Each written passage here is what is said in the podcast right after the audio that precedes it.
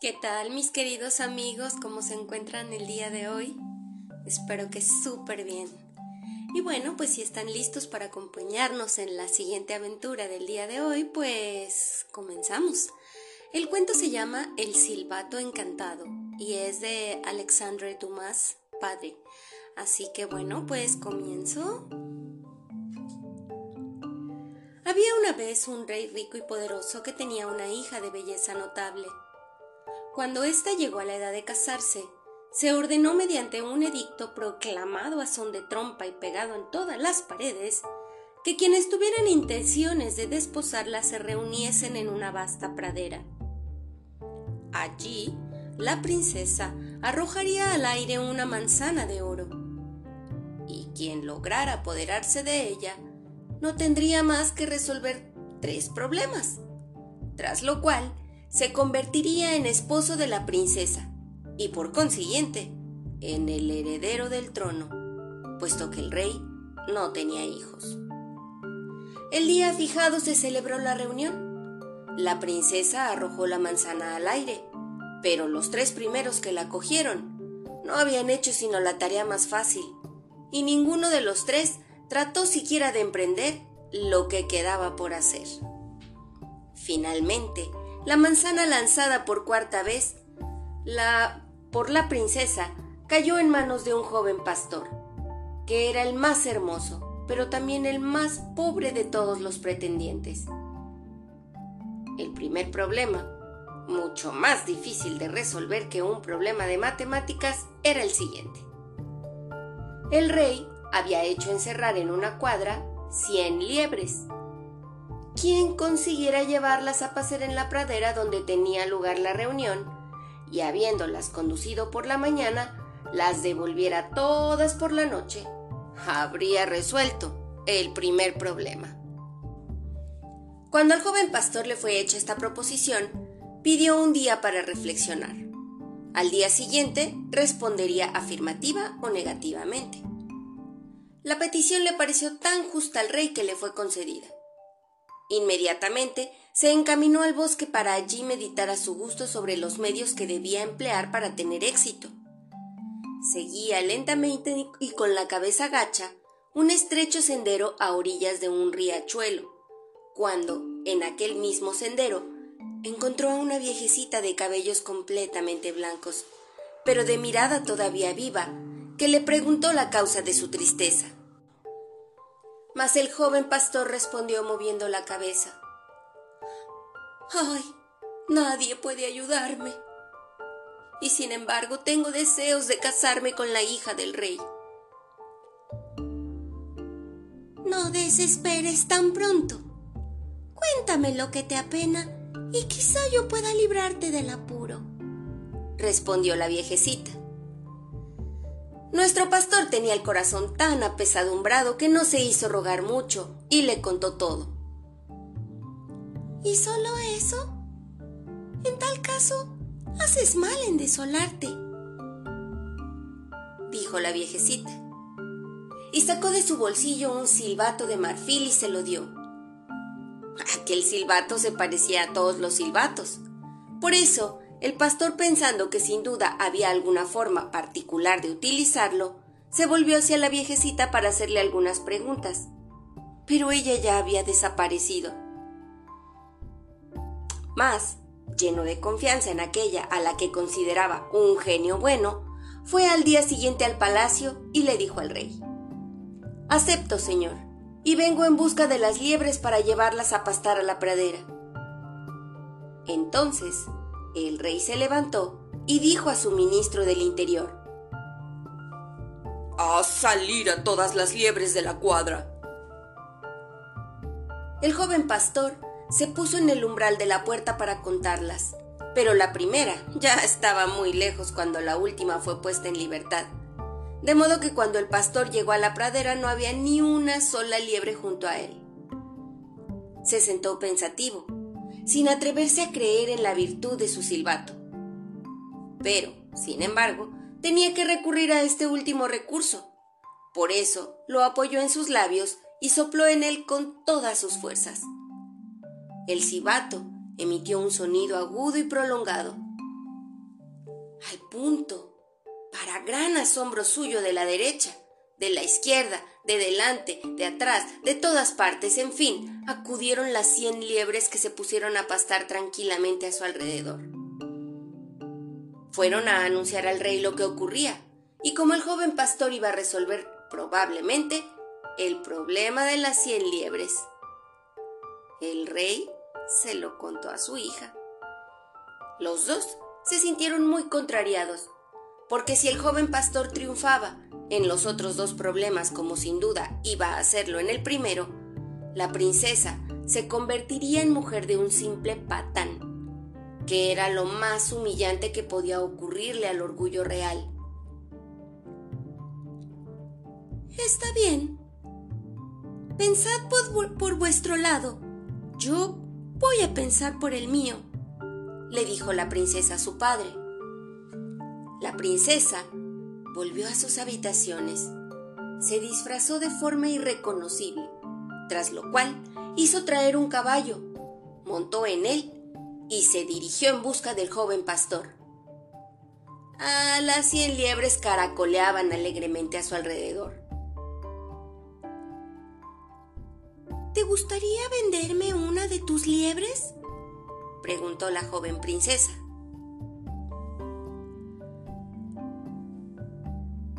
No te vendería ninguna de mis liebres por todo el oro del mundo, pero te puedes ganar una, le respondió el pastor. ¿A qué precio? preguntó la princesa. Descendiendo de tu caballo, siéntate sobre el césped y pasa un cuarto de hora conmigo. La princesa puso algunas dificultades, pero como no había otro medio para obtener la liebre, echó pie a tierra y se sentó junto al joven pastor. Al cabo de un cuarto de hora, durante el cual el joven pastor le dijo mil cosas tiernas, ella se levantó exigiendo su liebre. Y, fiel a su promesa, el joven pastor se la dio.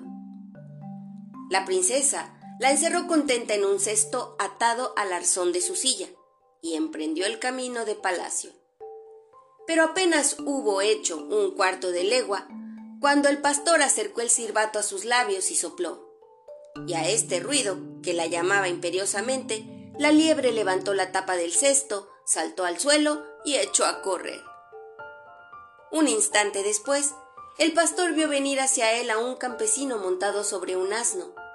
Era el viejo rey que también se había disfrazado y que había salido de su palacio con el mismo objetivo que su hija.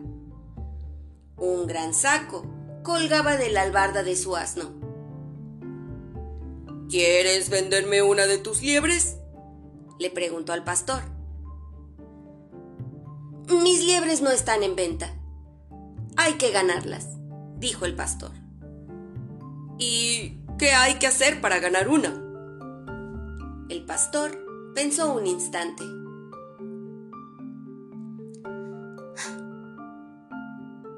Tienes que besar tres veces el trasero de tu asno, le dijo. Esta extravagante condición repugnaba mucho al anciano rey, que no quería someterse a ella de buenas a primeras. Ofreció incluso cincuenta mil francos por una de las liebres, pero el pastor se mantuvo en sus trece. Finalmente, el rey, que quería por encima de todo su liebre, pasó por la condición impuesta por humillante que fuera para un rey. Besó tres veces el trasero de su asno, muy asombrado este de que un rey le hiciera semejante honor, y el pastor, fiel a su promesa, le dio la liebre pedida con tanta insistencia. El rey metió la liebre en su saco y partió a galope tendido en su asno. Pero apenas había recorrido un cuarto de legua cuando se dejó oír el toque de un silbato, y a ese toque la liebre arañó de forma que hizo un agujero en el saco y huyó. ¿Y bien? preguntó la princesa al rey viéndole volver al palacio. ¿Qué te puedo decir, hija mía? respondió el rey. Es un muchacho muy obstinado que no ha querido venderme una liebre a ningún precio Pero estate tranquila, no saldrá de las otras pruebas tan fácilmente como de esta.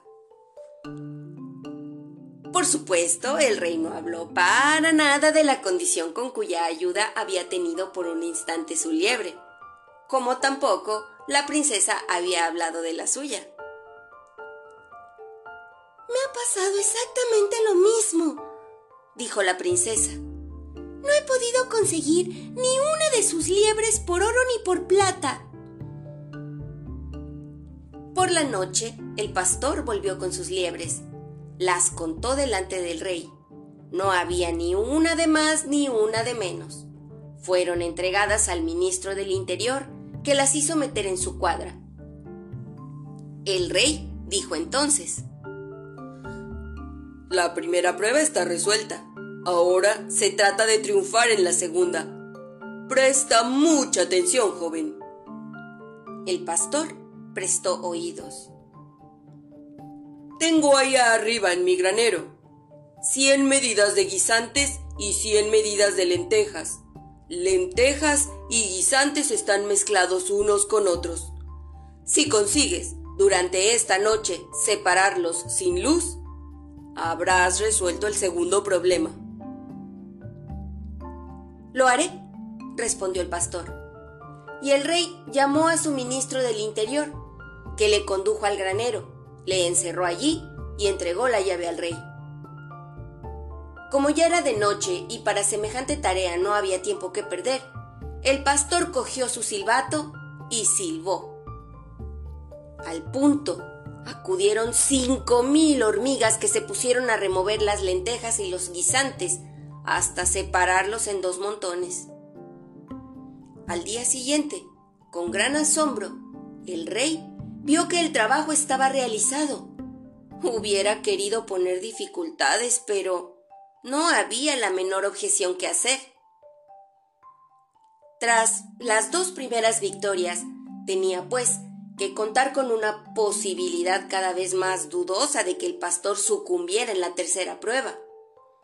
Sin embargo, como era la más difícil de todas, el rey no desesperó. Ahora se trata de que vayas a la caída de la noche a la panadería del palacio y comas en una noche el pan cocido para toda la semana. Si mañana por la mañana no queda ni una sola miga, estaré contento contigo y te casarás con mi hija, le dijo el rey. Aquella misma noche, el joven pastor fue conducido a la panadería, que estaba tan llena que solo quedaba un pequeño hueco vacío junto a la puerta. Pero a medianoche, cuando todo estuvo tranquilo en palacio, el pastor cogió su silbato y silbó. Inmediatamente acudieron diez mil ratones que se pusieron a roer el pan de tal forma que al día siguiente no quedaba ni una sola miga. Entonces, el joven golpeó con todas sus fuerzas en la puerta gritando Abran deprisa, por favor. Tengo hambre. La tercera prueba, por tanto, se había pasado victoriosamente como las otras dos. Sin embargo, el rey trató de buscarle las vueltas. Se hizo traer un saco conteniendo seis medidas de trigo y tras haber reunido un buen número de sus cortesanos, le dijo, Cuéntanos tantas mentiras como puedan caber en este saco, y cuando el saco esté lleno tendrás a mi hija. Entonces, el pastor contó todas las mentiras que pudo recordar, pero estaba a la mitad de la jornada. Sus mentiras se le acababan y al saco le faltaba mucho para estar lleno.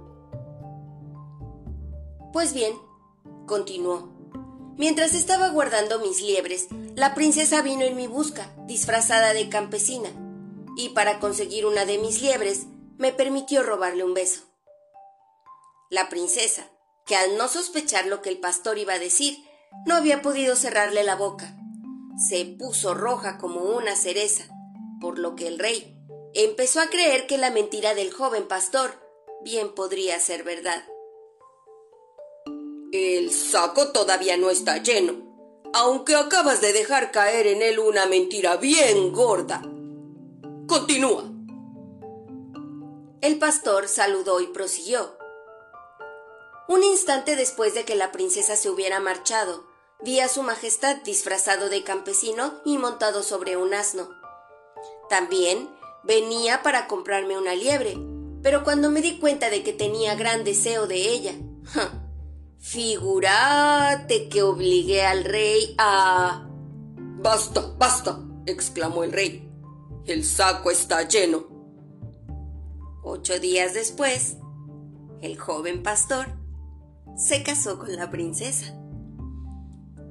Y colorín colorado, este cuento se ha terminado. ¿Les gustó?